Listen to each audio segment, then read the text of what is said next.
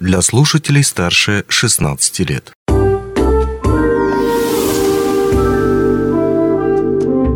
Гости дневного эфира. Добрый день, в эфире радио «Алмазный край», у микрофона Григорий Втодий.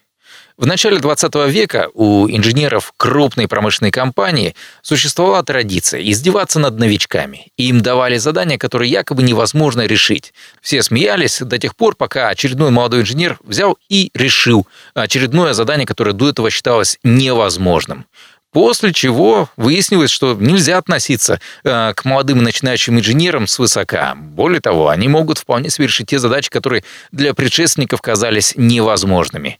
Возможно, в свою же очередь, уже организаторы конкурса Case In поняли и применили это правило для того, чтобы испытать те или иные серьезные, важные, э, стратегически важные задачи, которые сейчас стоят перед э, даже руководством страны в какой-то степени. Для этого по всей стране проводятся инженерные чемпионаты Case-In и в том числе соревнования, которые тоже можно использовать для того, чтобы попробовать как-то подумать над решением той или иной задачи. В э, середине октября, по крайней мере, решали задачи в области энергетики и даже топливно-энергетического комплекса. И в этих соревнованиях, инженерных соревнованиях, второе место, серебро, можно сказать, э, завоевала команда э, молодых специалистов акционерной компании «Ауроса», которая называлась «Энергия Алмаза». Сейчас у нас в студии капитан команды «Энергия Алмаза» Ярослав Гладко, с которым мы поговорим. Во-первых, что, собственно, за задачи такие надо было решить молодым специалистам, как они это все решили, ну и в результате результате, э, каким видит дальнейшее применение своих идей и, может быть, наработок. Ярослав, рад видеть в нашей студии. Приветствую. Э, здравствуйте. Да, э, задача была следующая. У нас в 2020 году была сформирована правительством стратегия развития топливно-энергетического и минерально-сырьевого комплекса России до 2035 года. Соответственно, за это время очень много чего изменилось и надо было проанализировать и э, актуализировать ее, потому что сейчас разрабатывают стратегию до 2050 года, и, соответственно, рассчитывали, что мы сможем выделить какие-то моменты, аспекты в своих решениях, которые будут в дальнейшем внесены э, в новую стратегию. А если как-то конкретизировать, потому что так очень обтекаемо сказали, э, что имелось в виду? То, что как, допустим, сбывать топливо или о чем еще речь, или о том, как его доставлять куда-то? Э, как раз э, была задача довольно обтекаемая, чтобы не ограничивать нас. Там это большая довольно стратегия, более 100 страниц, и нам действительно давали большой простор для выбора решения. Мы конкретно больше углубились э, в минерально-сырьевой комплекс и логистику, то есть выбрав угольную промышленность. Коллеги там углублялись чаще, чаще в возобновляемые источники электроэнергии. Соответственно, у нас был довольно уникальный путь в этом плане. Правильно ли я понял? То есть, э, получается, организаторы достали настоящую действующую стратегию Российской Федерации и сказали, ребята, вот это, это, это у нас все есть там в задачах, а теперь давайте подумать, как эти задачи в этой стратегии решить. И, соответственно, вы вот один из этих пунктов э, взяли себе в плане угольной промышленности. Правильно понял или нет?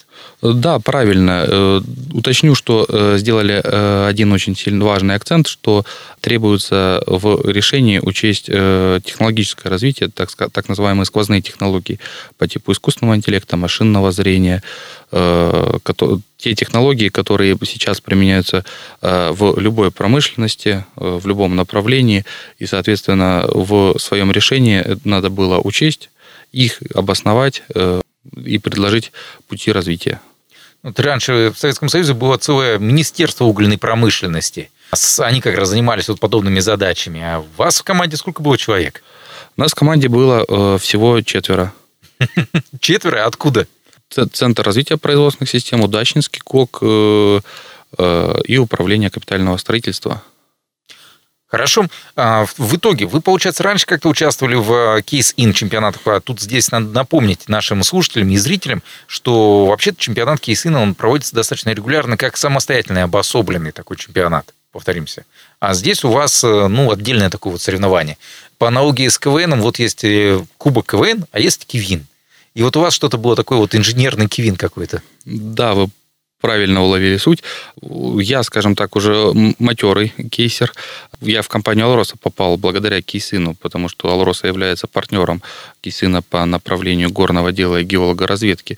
Я как раз э, со своей супругой э, уже побеждали только в студенческой лиге чемпионата Кейсын в 2021 году. Один из наших коллег, это Андрей, мы с ним в прошлом году пробовали свои силы как раз здесь же на, в Кубке РЕН, э, но, к сожалению, неудачно. Для Андрея тогда был первый опыт. Э, у Евгения это вообще первый опыт. Э, ну вот, соответственно, такая команда, опыт, баланс опытности и, так скажем так, первый взгляд. На Да-да-да. То предложение, которое вы разработали, оно чему послужит? Прежде всего, продемонстрировать то, что вы специалисты, вы умеете схватывать, или оно уже более такого практического плана, что дальше уже дяденьки министры возьмут это все и попробует поработать? Э, в основном э, мы э, проанализировали рынок, попытались его спрогнозировать мировой, что будет на, с угольнодобывающей промышленности. Интересный вопрос.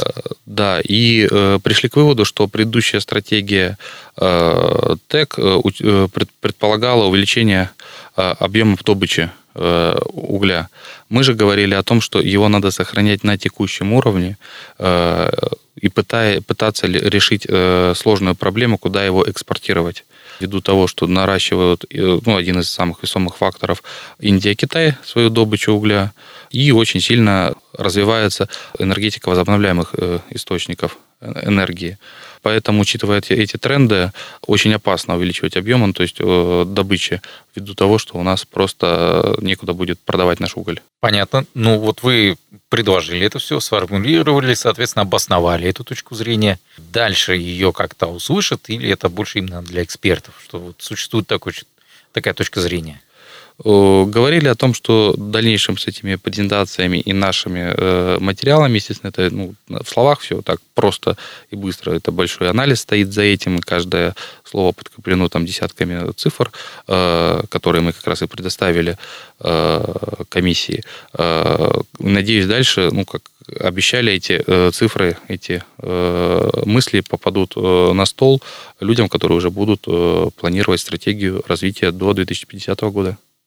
Сколько времени прошло после, между тем, как перед вами вот положили вот эту вот книжку со стратегией, бам, и перед тем, как вы уже, кучу цифр, как вы сказали, собрали, проанализировали и сделали из этого вывод, и положили уже свое заключение на стол экспертной комиссии? Э, две недели, но стоит Две тоже, недели? да, стоит тоже отметить, что, ну, лень взяла свое, так что э, реальный срок был 10 дней. Почему лень взяла свое? В каком смысле там? Э, решили в последний момент писать? Ну, 10 дней не прям последний момент, но первые дни, да, как-то пришло задание, оно очень большое, очень сложное, и мы начинаем анализировать, естественно, не только угольную промышленность, это в любую, все промышленности анализируем, и непонятно, куда податься, потому что стратегию все-таки составляли опытные большие специалисты, а мы в этом, ну, мы горные инженеры в основном, мы в этом направлении как бы дилетанты, и, и надо предстояло охватить очень большой объем информации, и чаще всего вот на первых этапах э, эта информация, которую ты прочитывал, она дальше никуда ну, не шла, не появлялось никаких идей, направления решения, э, которые можно было бы применить.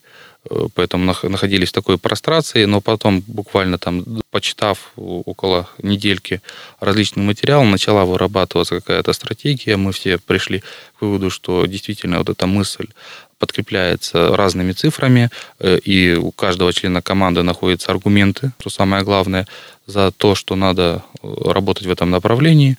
И мы дальше просто продолжили работать, искать и выстраивать какую-то историю, чтобы это можно было красиво донести экспертам. Возвращаясь к промышленности, к опыту. Ну вот окей, вы вот, получается, устроили себе мозговой штурм. Ну такая зарядка для мозгов называем это так. Если говорить о реальных промышленных каких-то задачах, которые вот здесь на местах, вот в алмазной промышленности, здесь э, насколько велик простор для инженерной мысли, ну, каких-то креативных и, может быть, инновационных методов решения задач? Скажем так, не ограничен. Э, у нас э, есть все-таки примеры там, австралийских компаний, на которых уровень в некоторых направлениях значительно выше, и можно просто брать и копировать, а улучшать всегда можно безгранично любую инженерную э, техническую систему. Хорошо, ваши планы по дальнейшему участию в таких чемпионатах Case-IN? Вот вы сказали, то, что вы опытный кейсер. Дальше где, когда будете участвовать? Уже сейчас наставник, являюсь наставником команды МГУ, участвует в Лиге по горному делу. Дальше подал, дальше, ну, как бы подал заявку на участие в осеннем кубке. Посмотрим, отберут, не отберут. Я, кстати, хочу обратить внимание, что Ярослав, вы с корабля на бал. Вот только что прилетели э, с другого мероприятия, тоже интересное весьма, э, но уже не столько по инженерной части, а сколько, я так понимаю, управленческой. Вот можете рассказать несколько слов?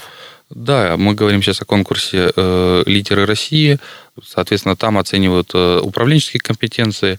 Э, сначала проходит большой дистанционный этап, где надо четко, последовательно проходить достаточно много различных тестирований, в рамках которых оценивают твои компетенции по математике, логике, русскому языку и управленческий потенциал.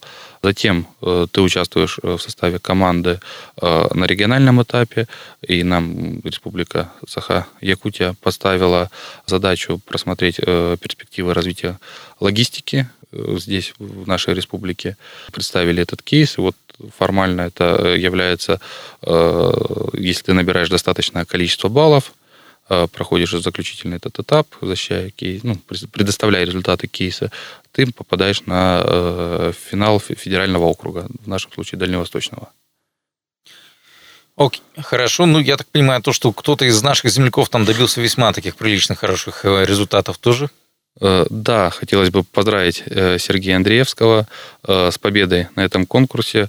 Большой достаточно отбор, более пяти тысяч заявок было подано изначально. 128 лучших конкурсантов поехали на феде... ну, э, финал федерального округа, и из них выбрали 11 человек, среди э, которых наш земляк э, из города Мирного. Хотелось бы ему передать поздравления и пожелания успешно выступить в суперфинале. Ярослав, вот видя вас как пример, кажется, что отличная история именно для карьерного роста, именно для того, чтобы как-то устроиться в какой-то компании и просто потом дальше пойти по карьерной лестнице в этой компании или в другой. Это как раз вот эти вот чемпионаты кейсин. По крайней мере, у меня складывается впечатление. Вот здесь можете подтвердить, прокомментировать эту точку зрения. Э, так ли это на самом деле? Э, скажем так, на студенческом уровне уже 100% могу сказать, что благодаря этим кейс-чемпионатам о вас узнают очень много компаний, и, скажем так, выходя на после окончания университета на рынок труда вы без работы уж точно не останетесь, у вас будут десятки различных предложений. По поводу уже, скажем так, рабочей стези, всего работаю не так долго, поэтому выводами поделюсь чуть позже. Ну, по крайней мере, это отличный совет для наших слушателей, которые сейчас, э, может быть, учатся еще в школе или являются студентами, что вот есть возможность для того, чтобы прокачать сразу не то, чтобы где-то долго там искать в работу, а наоборот уже выбирать из тех вакансий, которые приходят. Э, по-моему, это здоровский, отличный, повторюсь, еще раз пример. Ярослав, большое спасибо за то, что смогли найти время прийти к нам в студию. Но я напомню, что у нас в студии был Ярослав Гладко, капитан команды «Энергия Алмаза», которая стала серебряным призером на э, конкурсе Кейс-Ин, проходившем в Москве. Опять же таки, задача перед нам, молодыми специалистами, стояла в том, чтобы решить одну из важных э, стратегических проблем, стоящих действительно перед Российской Федерацией в реальном времени. И наши ребята с этим отлично и здорово справились. С чем еще раз поздравляю вас. Ну и заодно передаю привет и вашим коллегам из другой команды «Союз», которые тоже поехали. Не смогли, к сожалению, сегодня побыть в студии у нас, но все равно мы их также поздравляем. На этом все. Удачи вам, хорошего, настро... хорошего настроения. Счастливо. Всем хорошего дня. Не успели послушать интересную передачу в эфире радио? Не беда. На помощь приходят подкасты от радио «Алмазный край». Кстати, а что такое подкасты? Подкаст – это аудио или видеопередача, которую вы можете найти в интернете и послушать в любое удобное для вас время. Достаточно ввести в поисковике «Подкаст Алмазного края», а дальше останется только перейти по ссылке и подписаться на интересный для вас подкаст.